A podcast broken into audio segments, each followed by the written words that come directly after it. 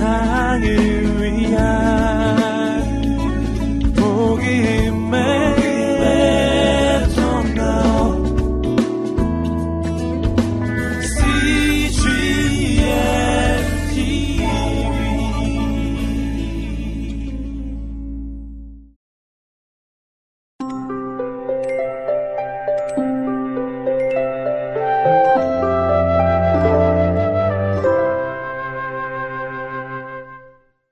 77일 마가복음 14장, 누가복음 19장, 요한복음 12장 말씀입니다.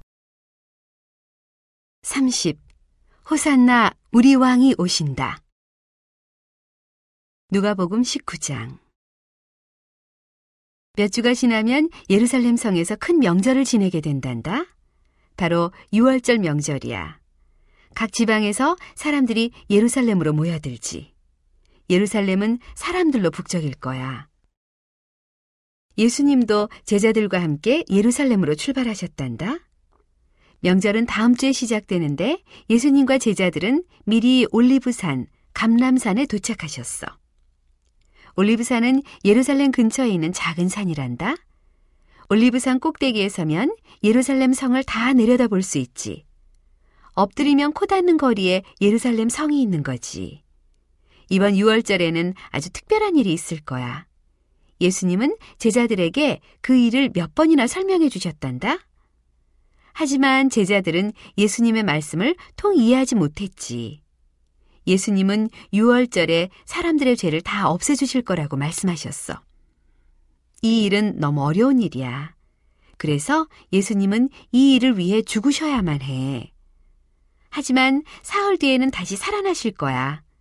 무덤에서 다시 살아나시는 거야. 이 말을 듣고 제자들은 서로 수군거렸단다. 예수님이 하시는 말씀이 무슨 뜻인지 알겠니? 예수님이 죽으신다고? 안 되지, 안 돼. 예수님이 돌아가시면 안 돼. 예수님은 왕이 되셔야 해. 사람들이 모두 예수님이 이스라엘의 왕이 되실 거라고 말하고 있잖아. 이런 말을 주고받는 사이 제자들은 어느새 어떤 동네에 이르렀단다. 예수님은 제자 두 명을 불러 말씀하셨어. 저 마을에 가면 나귀가 매어 있을 것이요. 그 나귀를 끌고 오시오. 만일 누가 왜 나귀를 끌고 가냐라고 묻거든 내가 필요하다고 말하시오. 그렇게 말하면 돼요. 그 말씀을 들은 제자 두 명이 마을로 가 잠시 후 나귀를 끌고 돌아왔단다. 예수님은 그 나귀 등에 올라앉으려고 하셨어. 그런데 안장이 없는 거야. 어떻게 할까? 궁리를 하던 제자들에게 좋은 생각이 떠올랐어. 자기들의 겉옷을 벗어 나귀 등에 올려놓은 거야. 푹신푹신한 나귀 등에 예수님이 올라앉으셨고 그 모습은 정말 멋져 보였단다. 예수님이 마치 진짜 왕처럼 보이는 거야. 옛날에 다윗 왕은 나귀를 타고 예루살렘 거리를 다니곤 하셨거든. 제자들은 그 광경을 보고 흥분해서 말했단다. 그 전에 예수님이 예루살렘에 오실 때는 언제나 걸어서 오셨지. 하지만 지금은 나귀를 타셨어. 마치 다윗 왕처럼 말이야. 오늘 굉장한 일이 일어날 것 같아. 그래, 예수님은 오늘 예루살렘의 왕이야. 그 사이 사람들이 점점 더 많이 주위에 모여들었단다. 그 많은 사람이 함께 올리브산을 올라갔지. 모든 사람은 예수님이 오늘 왕이 되실 거라고 기대했지. 그렇다면 얼마나 좋을까? 사람들이 이렇게 외쳤어. 이제 큰 잔치를 벌이자. 사람들은 나뭇잎을 뜯어 길 위에 놓았단다. 그 위에 자기들의 겉옷을 벗어 펼쳐 놓았지. 그렇게 만들어진 멋진 길을 따라 나귀를 탄 예수님이 올리브산을 올라가고 계셨지. 사람들은 손에 야자나무, 종려나무의 가지를 들고 있었단다. 그 가지를 흔들며 소리쳤어. 호산나, 우리의 왕이 오신다. 호산나, 이스라엘의 왕이요. 정말 굉장한 행렬이었단다. 제자들도 그 광경에 가슴이 벅차올랐지.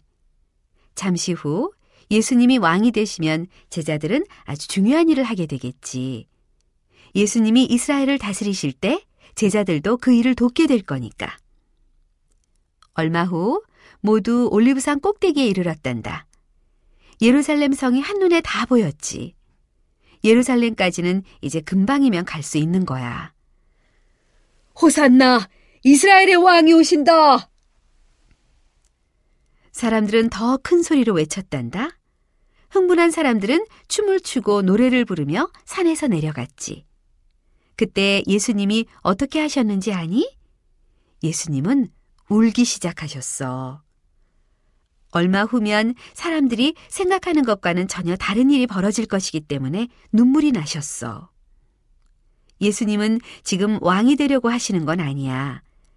아직은 그때가 아니야. 예수님은 나중에 왕이 되실 거야. 그때 예수님은 단지 이스라엘의 왕만이 아니라 온 세상의 왕이 되실 거야. 예수님은 정말 특별한 왕이 되셔. 그 전에 예수님은 아주 어려운 일을 끝내셔야 해. 먼저 사람들의 죄를 없애는 일을 하실 거야. 사람들의 죄를 없애려면 예수님이 죽으셔야 한단다. 정말 힘든 일을 앞두고 계셨지. 사람이 죄를 짓는 것이 그렇게 심각한 것일까? 그럼 하나님께서는 죄를 몹시 나쁘게 생각하시지. 하나님은 사람들을 정말 사랑하시고 하나님 가까이 두고 싶어 하신단다. 하지만 죄를 지은 사람은 하나님이 계시는 하늘나라에 올 수가 없단다. 그래서 예수님이 6월절에 사람들의 죄를 모두 없애는 일을 하시려는 거야. 하나님을 사랑하는 모든 사람이 하늘나라에 올 수 있도록 하기 위해서 노래를 부르며 산에서 내려가는 사람들은 그런 일을 전혀 모르고 있었단다. 그것을 보신 예수님 마음이 얼마나 아팠겠니? 잠시 후 모두 예루살렘에 도착했단다. 예수님은 나귀에서 내리시고 성전으로 가셨지. 그리고 아무 일도 일어나지 않았어. 정말 아무 일도 없었어. 예수님은 로마 군인들과 싸움을 벌이지도 않았어. 왕이 되겠다는 말씀도 하지 않으셨고.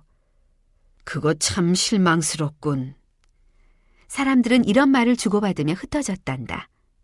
예수님은 나귀를 타고 예루살렘 거리를 지나가실 때 길 옆에서 가만히 지켜보기만 하던 사람들이 있었단다. 바로 율법학자들이었어. 이 율법학자들은 호산나, 우리의 왕이 오신다. 하고 같이 소리 지르지 않았어. 아니, 그럴 리가 없지. 율법학자들은 예수님을 아주 많이 시기하고 질투했거든. 모든 사람이 예수의 뒤를 따라가는군. 만약 예수가 왕이 된다고 생각해봐. 그렇게 되면 아무도 우리 말을 들으려고 하지 않을 거야. 예수가 왕이 되지 않도록 우리가 미리 손을 써야 해. 성전에 있는 제사장들도 예수님을 시기하고 있었단다. 예수는 마치 자기가 성전의 주인인 것처럼 굴어. 그럴 수는 없지. 이 성전의 주인은 바로 우리야. 율법 학자들과 제사장들은 한자리에 모여 아주 고약한 계획을 짰단다. 예수님을 감옥에 넣으려고 했어. 그리고 로마 군인들을 시켜 예수님을 죽일 계획이었지. 하지만 잘못도 없는 예수님을 그냥 자기들 마음대로 감옥에 넣을 수는 없는 노릇이었어. 잘못한 일이나 나쁜 일을 해야 감옥에 넣을 수 있는 거잖아. 그러나 예수님은 나쁜 일을 하신 적이 없어. 물론 잘못된 일을 하신 적도 없지. 율법학자들과 제사장들도 그쯤은 알고 있었단다. 그걸 알면서도 예수님을 감옥에 잡아두고 죽일 계획을 만들었으니 아주 나쁜 사람들이지.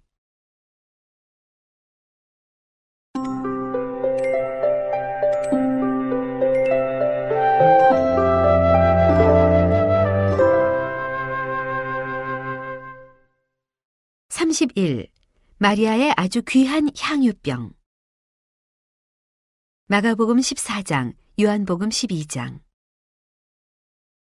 6월절을 며칠 앞둔 어느 날 예수님은 제자들과 함께 베다니를 한 번 더 방문하셨어. 베다니에는 나사로와 마르다, 마리아가 살고 있단다. 그 외에도 예수님을 사랑하여 따르는 다른 사람들도 있었어. 예수님은 그 중 한 사람인 시몬의 집을 방문하셨지. 시몬이 식사 초대를 했거든. 예수님을 사랑하는 사람들이 다 한자리에 모였단다. 죽었다가 예수님이 다시 살려주신 나사로도 다른 손님들과 함께 식탁에 앉아 있었지. 나사로의 여동생 마르다는 음식 나르는 일을 도와주고 있었어. 마리아는 잠시 자리를 비우고 없었단다. 물건을 사러 밖에 나갔거든. 잠시 후 마리아가 물건을 사서 들고 돌아왔어. 마리아가 산 물건은 아주 예쁘고 비싼 병이었어. 그 안에는 아주 비싼 기름이 들어 있었단다. 아주 좋은 냄새가 나는 기름. 바로 향유였지. 향유병 주둥이에는 아주 작은 구멍이 있어. 병을 거꾸로 들면 향유가 천천히 한 방울씩 한 방울씩 떨어지도록 말이야. 이 향유는 한 방울만 발라도 아주 좋은 냄새가 난단다. 마리아는 귀하고 비싼 향유병을 들고 예수님에게로 걸어갔지. 그런데 예수님에게 걸어가는 마리아의 얼굴은 전혀 기뻐 보이지 않았단다. 무슨 일인지 마리아는 아주 슬퍼 보였어. 울음을 참고 있는 것 같기도 했지. 예수님 곁에 온 마리아는 비싼 향유병의 윗부분을 깨뜨렸어. 그러자 병의 구멍이 커져 향유를 줄줄 부을 수 있게 되었지. 마리아는 향유를 한꺼번에 다 부어버릴 셈인가 봐. 마리아는 예수님의 머리와 발에 한 방울도 남기지 않고 향유를 다 부었단다.